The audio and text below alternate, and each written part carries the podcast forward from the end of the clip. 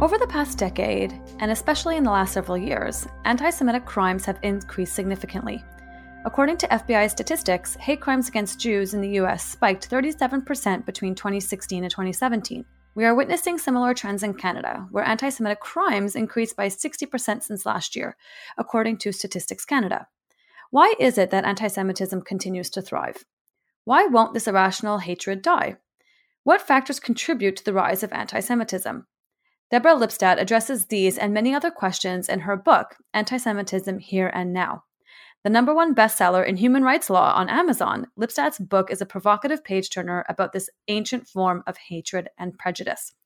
Deborah Lipstadt is Dorot Professor of Modern Jewish History and Holocaust Studies at Emory University. I am pleased to welcome her to MBIR. Hello, Deborah, and welcome to the New Books Network. Thank you. Thank you, Lindsay. Thank you for having me. So, one of the most unique features of the book is its format. Rather than a traditional academic text, you formatted your book as a series of letters between yourself and two fictional people, Abigail and Joe. Why did you format the book in this way? Well, I started to write the book as a normal, straightforward book. And first, I was having trouble putting my head around it. Did I want to take it country by country? Did I want to take it issue by issue? Um, and I, A, I couldn't quite figure out how I wanted to do it. And B, when I did do it, it was just it, it didn't it didn't have any life to it. It didn't it was boring. It didn't have any as I, mm. as I said to one interviewer in England, I said to her, it didn't have any juice. and she said, Juice?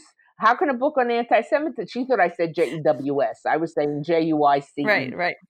And a friend who was reading a book then written as letters uh, but Ta-Nehisi Coates said to me, who knew I was having trouble, said to me, try letters. And of course, letters is an established form, it's been around for ages. And I tried it, and it fit, uh, it fell into place. So I was very. Oh, pleased. Oh, wonderful! Yeah, it's really interesting, and it makes it, in my opinion, re- really readable. Well, that's what I wanted. I wanted this book. Look, it's a scholarly book. I think it's got 30 pages of footnotes or something like that. Um, so it's clearly referenced and cited and all those kind of things. But I wanted the book to be a hybrid, clearly source referenced so that scholars could depend on what I was saying or check out what I was saying. But I also wanted it to be a book that would be read by non scholars. I wanted it to be a book that would reach a broader public. Um, and uh, the letters format seems to have done that because I'm hearing this from a lot of people. Wonderful. In fact, in fact, uh, I don't know, a couple, a, a, week or two after it was published, one day I received two me- emails in quick succession. One from a friend who was on a plane um, flying home from Paris, where she'd been for business. She was reading the book, and she said, I want to buy this book for my two uh, children, one a junior in high school, one a senior in high school, because I think these are some of the issues that they will um, uh, face when they get to university. And I was very pleased by that. They're smart kids, so they can certainly read a book. Uh, you know, they read uh, adult, adult level books all the time. Um, the next uh, email came from a professor of Jewish studies, a professor of biblical biblical studies, excuse me, biblical studies, at a very prestigious university in the United States. He's in biblical studies, but he's, you know, because he's sort of moves around the edge of Jewish studies, he he confronts the issue of anti-Semitism. He reads articles on anti-Semitism. Does anti-Semitism go back to biblical times, et cetera, et cetera? And he said, I love the book. It really cleared up a lot of things for me and helped me think about things in different ways. And then I received about a day or two later uh, an email from another colleague who happens to be Armenian who congratulated me on the book and said uh, he really loved it. It helped him understand anti-Semitism, which he thinks a lot about, uh, a lot about a lot because of the Armenian genocide, et cetera, but it helped him think about the issues of prejudice and hatred in a new way. So at that point, I said I was ready to, you know, hang up my coat, take off my shoes, and say I'm done. You know, it was it was very gratifying. It was very very gratifying. Right. Um, so I have a question for you about terminology. Um, academics are acutely aware of the limitations of definitions and are often reticent to define terms. But in order to recognize anti Semitism, we must have a, some sort of common understanding of what anti Semitism is. So, can you explain, as you aptly do in your book, What is anti Semitism? And is there a definition of anti Semitism that you find particularly useful? Okay, well, I think there are a number of definitions of anti Semitism. Um, but I would argue that, let me start from the end sort of and go backwards. Um, that if you were looking, if you look at any prejudice, you're studying any prejudice, whether it's a homo about uh, gender, whether it's about sexual preference, whether it's about race, there's uh, and particular races there's always a a set maybe one maybe two maybe more uh, of stereotypes associated with that prejudice and if you move the stereotype from one group to the other it doesn't work you know shiftless and lazy doesn't work for jews um, money grubbing doesn't work for uh, African Americans. Those, I'm in terms of the stereotype. I want to be very clear. I'm talking here about the stereotypes.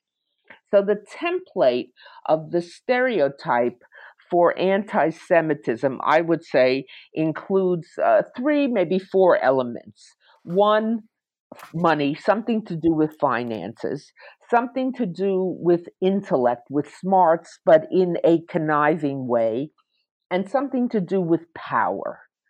And you put the three together that they all are used by Jews, the anti Semite would say, in this conniving, malicious, nefarious way uh, against others. Um, so, what I'm saying is that anti Semitism has a structure, it is persistent. We could trace it back, you know, to middle, early Middle Ages, if not earlier than that, um, and yet it morphs, it adapts. So um, I would argue that that that's my loosely held definition. Wonderful. Thank you for that. And in the book, you examine several different manifestations of anti Semitism. You, of course, talk about extremists, um, who are perhaps the easiest to recognize and the most obvious, but you also talk about anti Semitic enablers, um, the dinner party anti Semite, and the clueless anti Semite, to name a few examples. Can you explain the differences between these varying manifestations of anti Semitism? And would you say that there's a sort of category of anti Semitism that is more dangerous than others? Um, I would say um, it's an interesting it's an interesting question.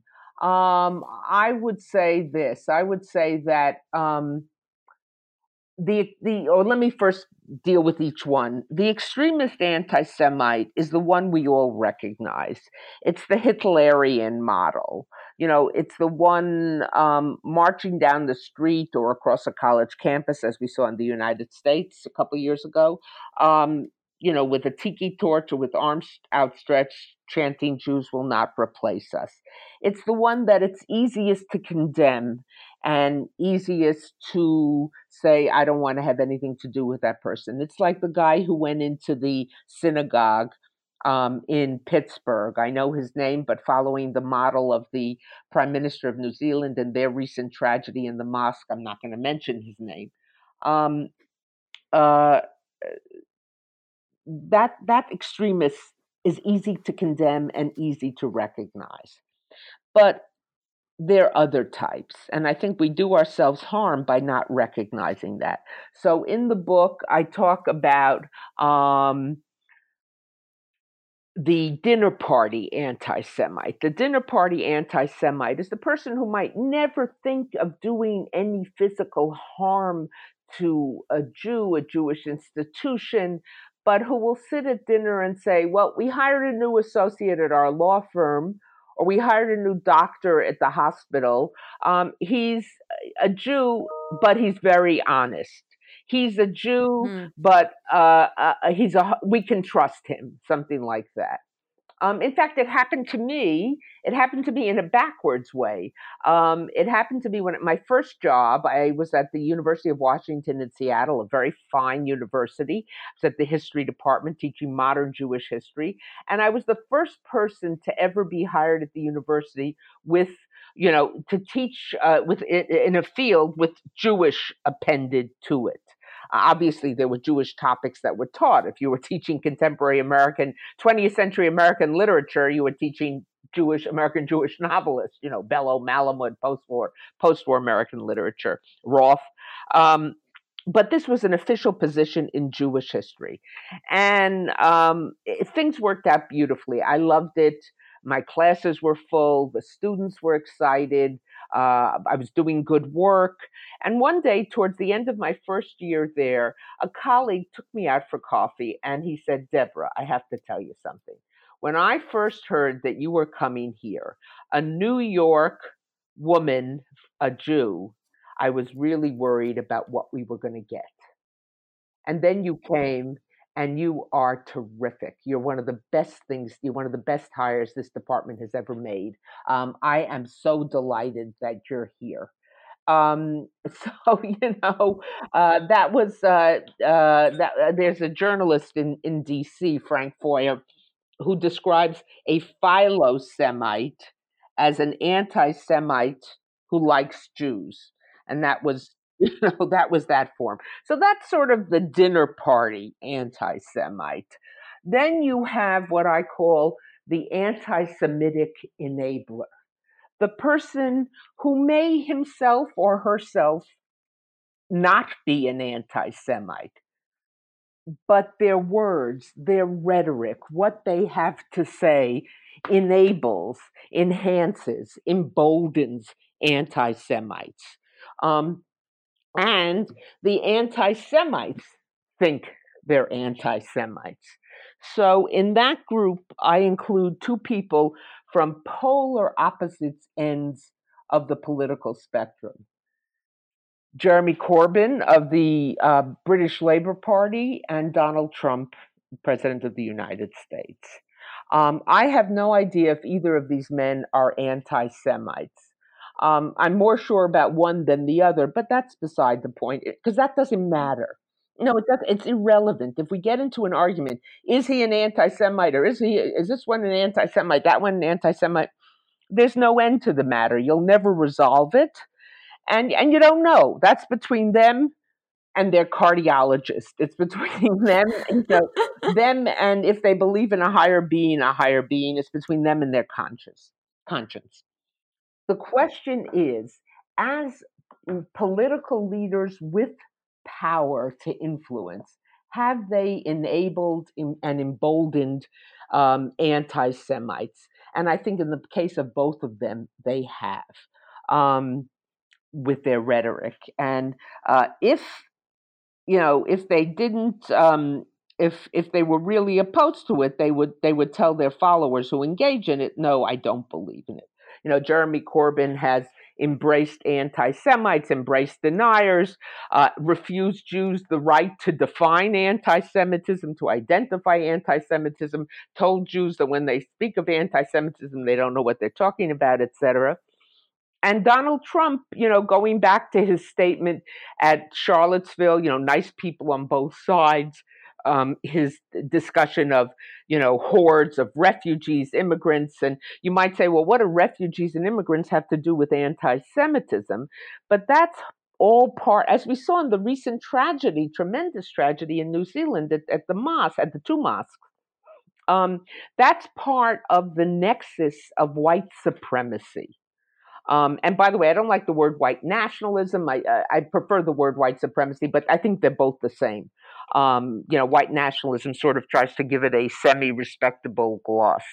But um, the white uh, supremacist is very much taken by what they what they call replacement theory.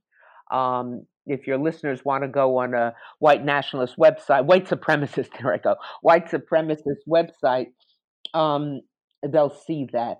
Uh, and what is replacement theory? Replacement theory argues that the white culture, whatever that is, the white European culture, whatever that is, the white male, whomever that is, um, is being quote unquote replaced by others uh, with other cultures, with other ethnicities, with other skin colors, with other religions other than Christianity and that this is a concerted effort to push whites out of their place of primacy and push white culture out of its its well-deserved place of primacy. So argues the um, white supremacist.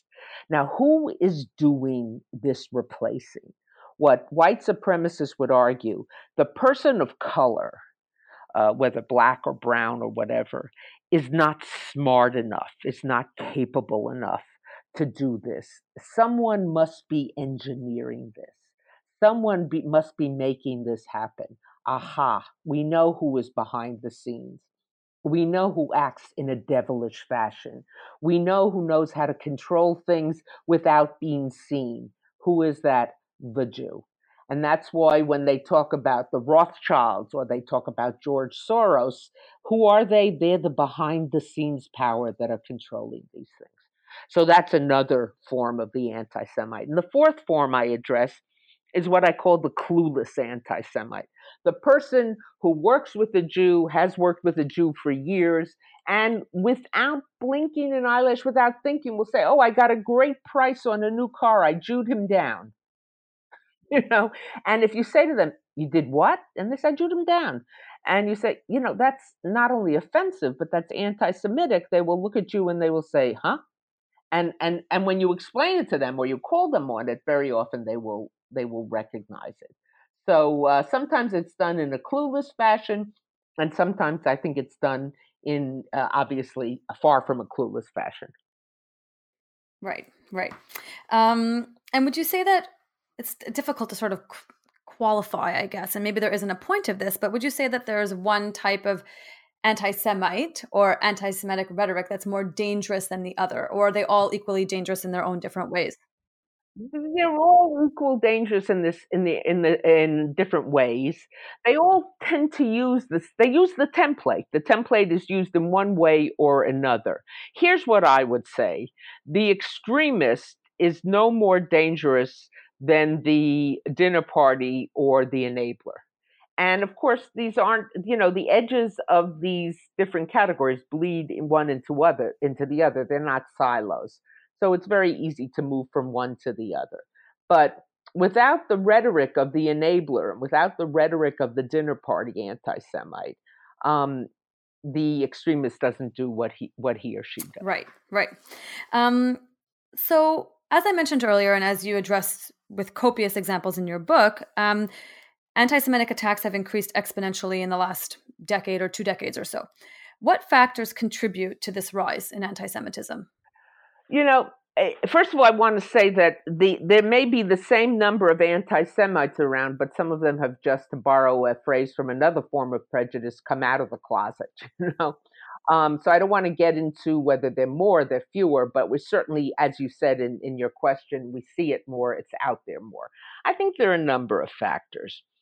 Uh, first of all, I treat anti Semitism as a, or I think of it as a virus, a herpes virus. I know that the, the comparison is pretty disgusting, but herpes is the kind of thing that if it got into your body, I think now they have medication to deal with it, but up until recently, if it got into your body, um, it was virtually impossible to get it out.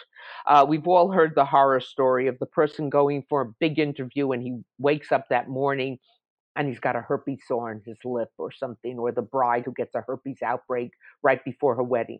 They're under tension, they're under pressure, and it comes out. I think anti Semitism is something like that, in part because of its, not because of anything Jews do, but because of its longevity and its legs and its the way it is so deeply embedded in society. Um, now, by the way, when I say not because of the Jews who do bad things, but they're individuals. If a white Anglo Saxon Protestant does something, we don't say we hate all white Anglo Saxon Protestants. So you have to always be careful of moving from the individual to the group. Uh, going back, um, going back to this, uh, um, I would say there are other reasons as well. So you have this this virus there that's always ready to to emerge. Um, anti-Semitism is also going back a little bit to answering your question and back to one of your earlier questions in terms of uh, categorization and definition. Anti-Semitism, in addition to being a virus, is a conspiracy theory. Conspiracy theories seek to make sense of inex- of inexplicable situations. You know, why is it raining so much on the, the very week when I have want to have my outdoor dinner, outdoor picnics and outdoor events? The gods are against me, and we all laugh that off. But if you say, why did my business go belly up? Well, those Jews started stores down the block, not a Jew, but the Jews um, that's a conspiracy theory. You know, if you if you if you blame it on one group to sort of make it make what's happening to you understandable, so it's irrational.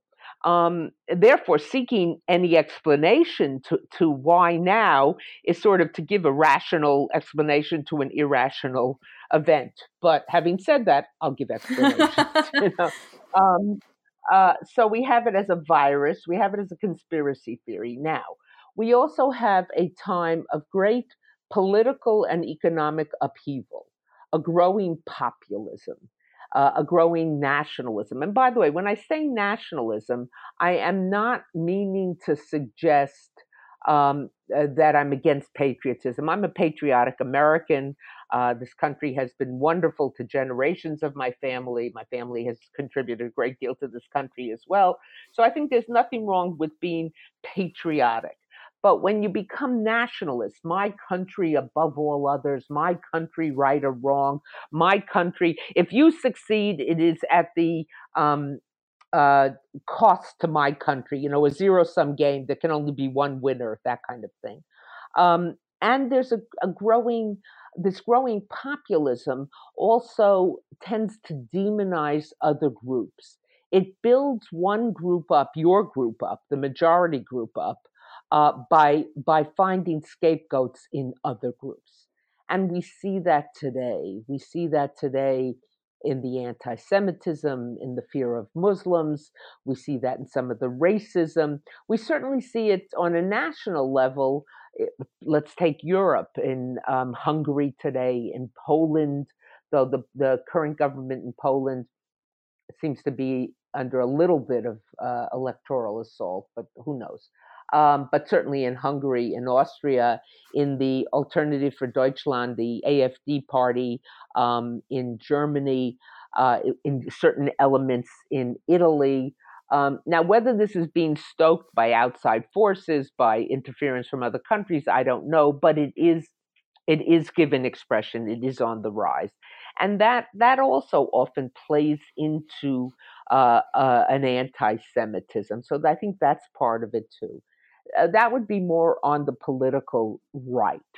Um, on the political left, we see it um, very much tied up with um, with Israel, with opposition to Israeli policies, with opposition to Israel's existence.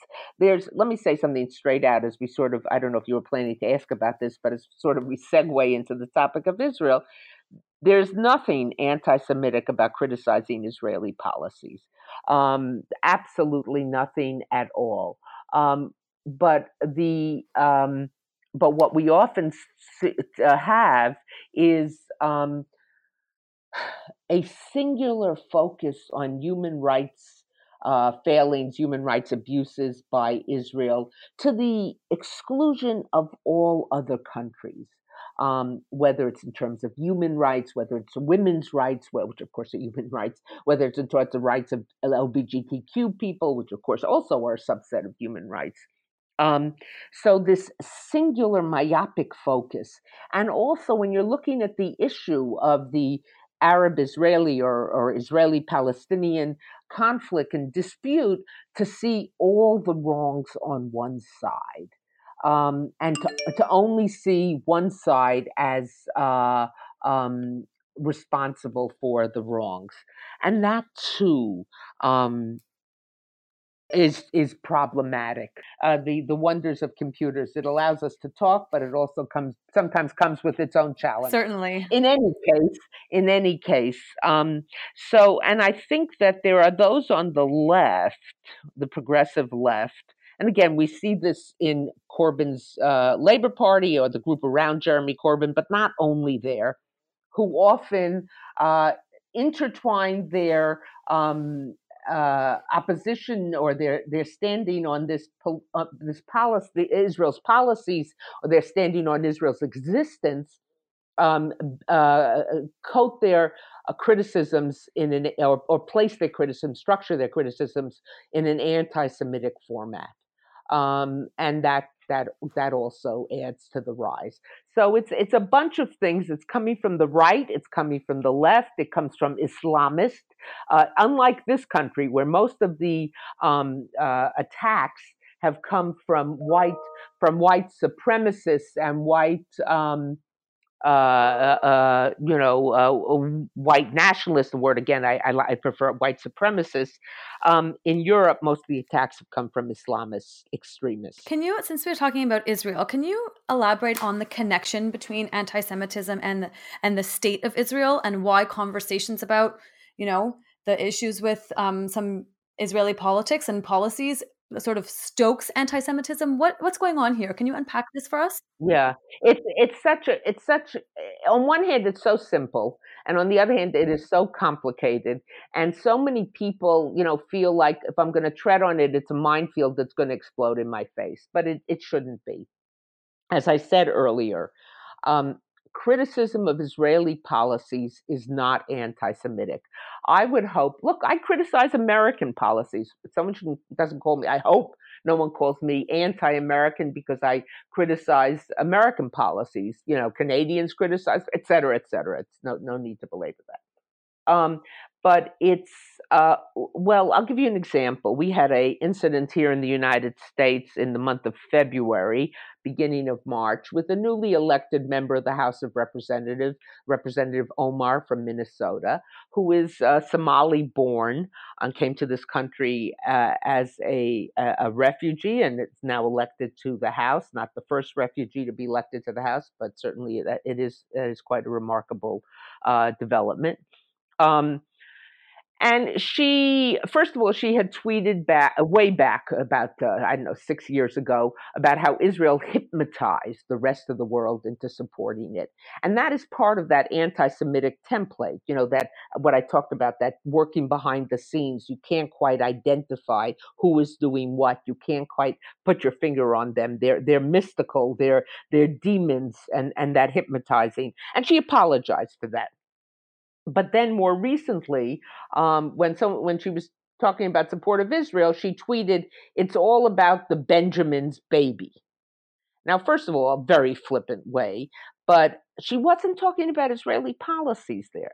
She was talking. She was accusing supporters of Israel of buying off um, uh, uh, uh, politicians with their money to get support for Israel that that was the only reason there wasn't an affinity in terms of heritage there wasn't an affinity in terms of politics there wasn't an affinity in terms of democracy uh, there wasn't an affinity in terms of history et cetera et cetera. It was only about surreptitious under the table benjamin's baby you know and then um, later, she, in a speech, she openly accused uh, supporters of Israel uh, of dual loyalty. And the dual loyalty, whether made against Muslims, made against Jews, made against anyone, is a very tricky thing. But it's especially so against Jews because it's part of that anti Semitic template that Jews are more loyal to one another than they are to their country uh, that they're going to support a Jew in I don't know in in in, in Uzbekistan faster than they're going to support an American or a Canadian or whatever it is living next to them. Um, that their only concern are Jews and and no one else. That their only concern are Jews and and no one else. And that is part of the anti-Semitic template. Jews were accused of being cosmopolitans what is cosmopolitan not in the way that always very cosmopolitan sophisticated etc worldly but that they they weren't nationals. They were uh, committed one to the other and not to the, the not to the country. And that she was so she was in her criticism in her comments she was um, really taking a hit, not at Israeli policies, but at the loyalty of Americans, at the loyalty of uh, American Jews, at the loyalty of other many other Americans who support Israel. So there you see the anti-Semitic uh, template being used supposedly to criticize Israeli policies, but of course it had nothing to do with Israeli policies, and that's why it upset so many people. Right, right. Um, and also related to the state of Israel, um, the BDS movement is well, and you discuss this a lot in your book, is a major issue on on many college campuses in, in the United States. So, can you maybe talk about how, well, the boycott, divestment, and sanction movement has impacted discourse about the state of Israel and, again, sort of seems to stoke anti Semitism and how that affects students on college campuses? Right, right. I, I think it's sort of ironic. You and I couldn't have, have this conversation if we were adhering to BDS most most college students would whip out their uh, smartphone and it would be dead if they were adhering to BDS. You know, so um, it's it's it's a ridiculous kind of thing. It's it's not going to happen. And in fact, I would argue that if you uh, listen to the founders of the BDS movement, what you'll find is that their objective is not really to engage in a boycott of Israel. Their objective is to toxify Israel, to make Israel toxic. Now, um, I believe there are supporters of BDS on college campuses. I meet them all the time who are not out to toxify Israel and not out for the destruction of Israel and are not anti Semites at all. They just see this as a way of possibly changing Israeli policies, a way of impacting Israeli policies. However, if you look at the founding documents of the BDS movement, if you look at the statements made by the founders of the BDS movement, clearly what their intention is the destruction of the state of Israel. Um, and, you know, the, the destruction of the state of Israel, I find overtly anti Semitic. Um, maybe you could have had a debate about the wisdom of the existence of a state of Israel. Uh, you know, you had the debate in the 30s. Jews were debating it mightily in the 20s and the 30s, even in the 40s. Uh, but once you had a state, and today you have a state with six, seven million Jews living in that state, to argue that oh i'm i'm all i'm interested in is um you know a one state solution or to end the state of israel or as a famous journalist helen thomas now de- deceased said in the united states uh, um, oh they should all go back to poland you know? Well the fact is that over 52% of the jews in israel come from africa iran iraq north africa you know, uh, Yemen, um, et cetera, et cetera. In other words, they, they would be considered in the uh, racial way of looking at the world, quote unquote, people of color. Uh, they're certainly not Eastern European Poles um, or or any other part of Europe.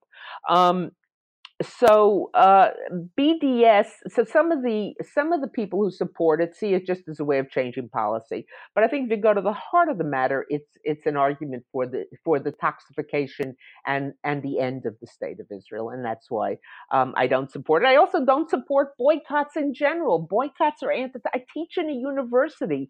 Universities are built on open exchange of ideas. Universities are built on learning, learning about what others say. You know, I, I recently, I, a couple years ago, Salman Rushdie, who was here at, in residence at Emory University, where I teach, uh, described the American college campus as a um, insult free, becoming an insult free zone. And I think if he were saying it today, he would say it has become an insult free zone, where you have the best universities. I mentioned some of them in the book. Wellesley, a group of professors, uh, students and professors in different contexts, put themselves forward as saying, you know, yes, there's a First Amendment, but we, the greater right is not to be hurt. We shouldn't hear things that are hurtful or a group of professors who put themselves forward, we will vet what can be said and what can be said, can't be said. Well, to my mind, that's McCarthyism of the left, you know, and um, so you don't boycott, you engage in argument, you engage in exchange. But you know, and there's some universities which have said to Israeli, excuse me, professors, well, we'll let you come if you acknowledge before you come that you don't agree with the policies of your country. Well, that's a loyalty oath. And those are the, the exact kind of things that in earlier generations, in the 50s and early 60s, we were fighting against because you know you had to take a loyalty oath that you weren't a communist, you'd never been a communist, et cetera, et cetera. And we said no, that's the uni- not me, we, but I'm speaking figuratively. I'm not that old. um, we we we we said no that that's that's exactly what the university is not supposed to be so now it's turned around because it's coming from the left it's okay so why is there this pressure on israeli scholars for example to denounce is like Israeli politics. Like what, what, what is mm-hmm. that? Where is that coming from? It's coming from the left.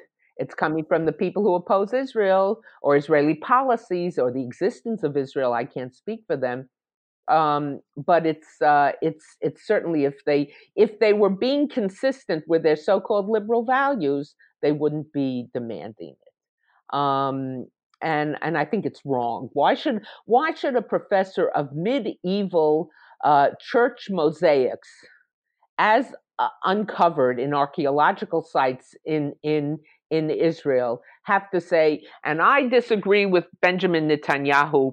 I disagree with Israeli policies, etc. Before they can give a um, a uh, a lecture on the Church of the Holy Sepulchre in Jerusalem, you know, it doesn't make any sense. But that's but that's the inconsistency, and that's coming from the left. Um, I'm going to shift our conversation a little bit um, to Holocaust den- deniers. You talk about um, sort of this phenomenon in, in the book. Um, first of all, what is Holocaust denial, and how do some Holocaust deniers disguise anti-Semitism, racism, and prejudice as rational discourse, as you say? Well, Holocaust denial, first and foremost, is an is a. Let me let me deal with the second half of your question before I get into the to the weeds of what constitutes Holocaust denial.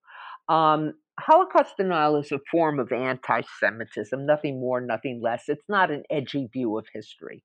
Um, think about it. I, I, gave a TED talk on this once, and some of your listeners might be interested in it. But in the talk, I say, think about it for deniers to be right, who would have to be wrong? Well, first, all the survivors who tell their story uh, and whose stories buttress one another, you know. Um, but but setting that aside, certainly all the bystanders, the people in the Polish cities and towns and villages near the death camp, who who watched the trains going in day after day, coming out empty, who knew what was going on in there. I'm not saying that there was very much they could have done at that point, but but they knew what was going on there. All the thousands of historians, American historians, Canadian historians, European, throughout every corner of Europe, Japan. I was in Japan recently and I, I met historians dealing with this.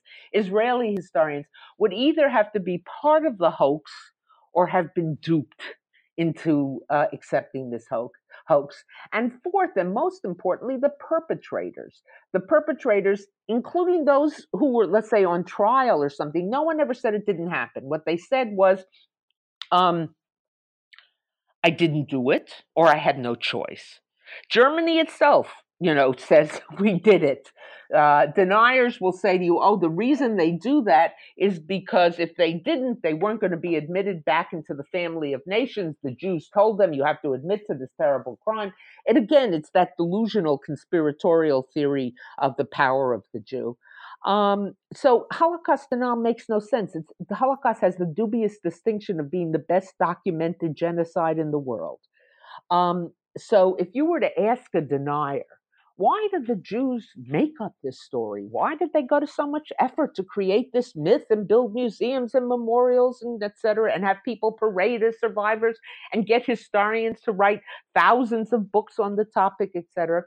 They would say, a denier would say, well, what did the Jews, quote unquote, get out of the Holocaust? And the answer often given is uh, Israel, which uh, historically is not entirely correct because the British were looking to create some sort of political entity in Israel long before, well before the Holocaust. But anyway, that's the perception. Israel and what else did they get? They got reparations from Germany. What's reparations? A fancy word for money. So there you have the anti-Semitic template. You know, you you tell someone who has someone who who was engaged in Western culture has been exposed to anti-Semitism, uh, just like someone engaged in Western culture is exposed to racism. It's almost impossible. It's impossible to avoid. Um, uh, and you give them a rational explanation based on these anti Semitic stereotypes that I talked about earlier in our conversation. So, Holocaust denial is a form of anti Semitism. It's completely irrational. There is no evidence, there is no narrative, there are no witnesses, there are no documents. Because uh, if you look closely at the documents, I was on trial. I was sued for libel by a Holocaust denier. I was on trial. Uh, the trial itself took uh, 10 weeks. Um, and uh, you know preparation for it took a very long time and we showed that every one of their claims um, is based on either a, uh, a made up document, a misread of the document, the change of the document, only half the document, that it's fallacious. The judge found strongly for us, in fact, that your listeners, if they want to explore this further, can see the transcripts and the judgment um, at a site called HDOT, H-D-O-T which is an Emory University website. So, Holocaust denial is a form of anti Semitism. That doesn't mean that there's an orthodoxy about the Holocaust, that everyone has to agree it happened exactly as one way or the other. Because if you read uh, different historians, one argues that it was something that only the Germans could have perpetrated, and others argue no, anti Semitism was so virulent in Europe that it could have come from many countries uh, you know, and, and people have many different uh, views on things that otherwise you wouldn't have this this large library of books with with with historians debating one another was Hitler's motivation primarily anti Semitism? Was it to uh, capture Eastern territories and have an unending supply of food for Germans and, and slave labor for Germans? It, it, they're different. They're different explanation and different debates. Uh, did it was it Hitler's idea first? Did it start with Hitler? Did it start with people beneath him? Did it start with both working towards the middle? Um, so we have many, many debates about this. But there is no debate that millions of Jews, and there's even debate how many, was it uh, 5.2, was it six? Now there are many historians who are beginning to believe it's more than six because we're discovering um, burial sites um, that of places we didn't know with a thousand Jews here, 500 Jews here in Belarus and the Ukraine and other places. Um, so there, there's room to debate, and there has to be debate. But to say that it didn't happen, to say that it was all made up, to say because where did these Jews go? We know they existed. I mean, there there are censuses that show they existed. Yes, there deniers will show you a census that doesn't, but it's it's it's based on quasi information. There there there's no question that millions of Jews disappeared. They used to say, "Oh, they're behind the Soviet Union and they can't come out." But when the Soviet Union ended in the in the late 80s, early 90s, they didn't all appear. So there is no narrative, there is no evidence. It's a, it's a complete completely ridiculous kind of thing. And uh, you have to ask, why does it get any traction? It's attractive to uh, anti Semites, to white supremacists, etc. Wonderful. Thank you for that explanation. And um, that TED talk that you referenced was, I actually watched it recently. And for folks who want to hear more about this, they should absolutely watch it. Um, we don't have enough time to go through all that, all the sort of all the things you mentioned in that TED talk, but it's uh, it's fascinating. And there was also a movie that was made based on your right. on your experience in court, yes, right? There was. Mm-hmm. Yes, it was a very good movie with a screenplay by David Hare, uh, starring Rachel Weisz which isn't a bad person to have to portray your life. True. Um, and uh, it also, it look, if I had made the movie, it would have been four hours long. But for an hour and 50 minutes, I think it does a really good job of, of explaining what the issue was all about. It's a very fine movie with a very, very good screenplay. Um, well, we're approaching the end of our time. I have a couple more questions. My second to last sure. question for you is what is the best way to combat anti Semitism, racism, and hate? Oh, now you get to the hard stuff. Just, just as we're ending. yes, well, I'm glad you waited till now because, to be very honest, and one might think otherwise, uh, I don't have an easy answer for that. Um, and um, it would be, you know, you would think someone had just spent uh, two and a half, three years writing a book that you would have an answer. One, do this, do that it's an it's the oldest hatred it's the longest hatred it's old wine in new bottles um, but i think there are certain things we can do and by the way they they pertain not just to anti-semitism pre- prejudice in general. A we can become the unwelcome we have not be we can we have to be the unwelcome guest at the dinner party. Um, the the person who won't be silent when an uh, uh, anti-Semitic, racist, homophobic, uh, whatever comment is made. who doesn't sit silently by because they don't want to upset things. We can't afford to do that. Doesn't mean you have to ram the soup down the person's neck, you know, down their throat. Um, but you have to say, I don't accept that. We don't talk that way we we have to say it not to change the haters point of view because most of the time you can't change their point of view but for the people at the table especially the young people that not only don't we believe this but we don't speak that way. It's two different things. They, because the kids may know you don't think that way but they got to know that that kind of talk isn't acceptable. There was recently an incident, uh, I think in early March of 2019, um, in a DC public school, a public school that happened to have mainly um, uh, uh, Caucasian students, very, very few uh, uh, students of color. But there were some, and there were kids playing, I think, football um, at at uh, recess time, and one Caucasian child was playing with a couple of other uh, uh children of color, and at one point he used the N word on them, and the the game stopped or whatever, and he said, "I don't care. You can call me a racist, but I don't care. Doesn't matter. I, am you know I, I don't care if you call me a racist." Well, that kind of talk doesn't. This is a fifth grader, so that would make them what uh, 11, 12, something like that. Um, uh, that kind of talk doesn't come ex nihilo. He heard that somewhere. He he heard that at home. He heard that from a parent. Um, that's that's uh, that's pretty powerful kind of talk. Um, so we have to telegraph that that kind of talk is unacceptable. Maybe that that kid is salvageable not through his family but through people around him. So becoming unwelcome guests at the dinner party. A. B recognizing that anti Semitism uh, comes, uh, uh, or, or let me start that over. B, not just seeing anti Semitism or prejudice in general, but certainly in this case, anti Semitism on the other side of the political transom.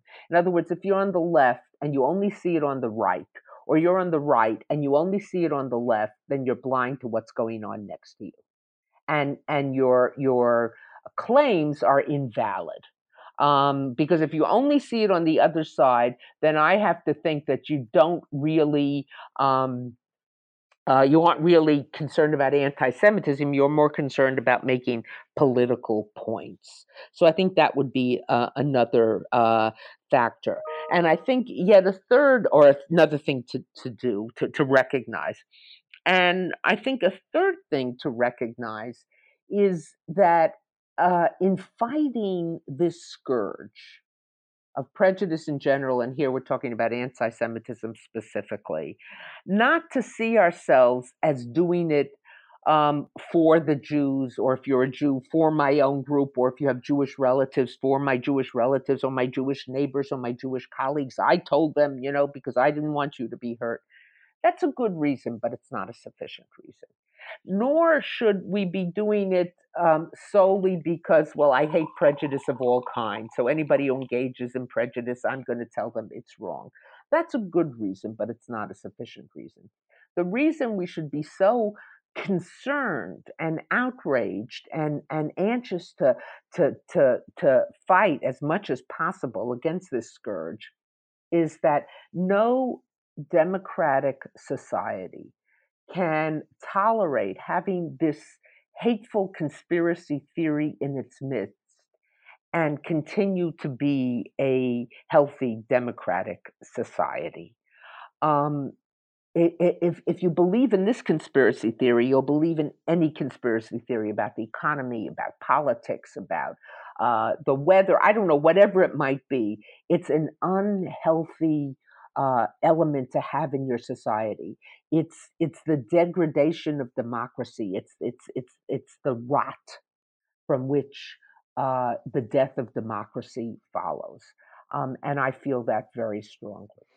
Well, we're we're approaching the end of our time. Um, thank you so much for this interview, and it's been it's been, it's been extremely enlightening and, and, an important discussion to have, and our viewers will certainly appreciate it. Um, so, thank you so much for taking the time to speak with us.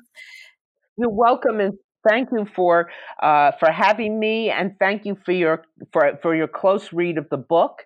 And uh, uh, uh, let me even, I, I, don't usually show my own books. I've written many books and they sell well enough without my having to show them. But, but I really hope people uh, read this book and think about the issues uh, contained therein. Uh, most of my books have had to have dealt with history, with what was, or with how people distort history. This is the first time I've ever written about something that is present, that is happening right now and um, I think it's it's it's terribly important that we address it, and and for people not to say, well, I'm not Jewish, my friends aren't Jewish, I don't really know many Jews, I'm not an anti-Semite, so it's not my business. It is everybody's business because, as I just as I said earlier, um, it's so so relevant to uh, wiping it out is so crucial to having a healthy democratic society. Absolutely. Said beautifully. Um, well, thank you again. And the book Anti Semitism Here and Now is out now, and it's a fantastic read. And I absolutely recommend it to all of our viewers. It's really, and it's quite poignant for our time, of course, as you've, um, as you've said. Thanks again, Deborah, and take care. You're welcome. Thank you for having me.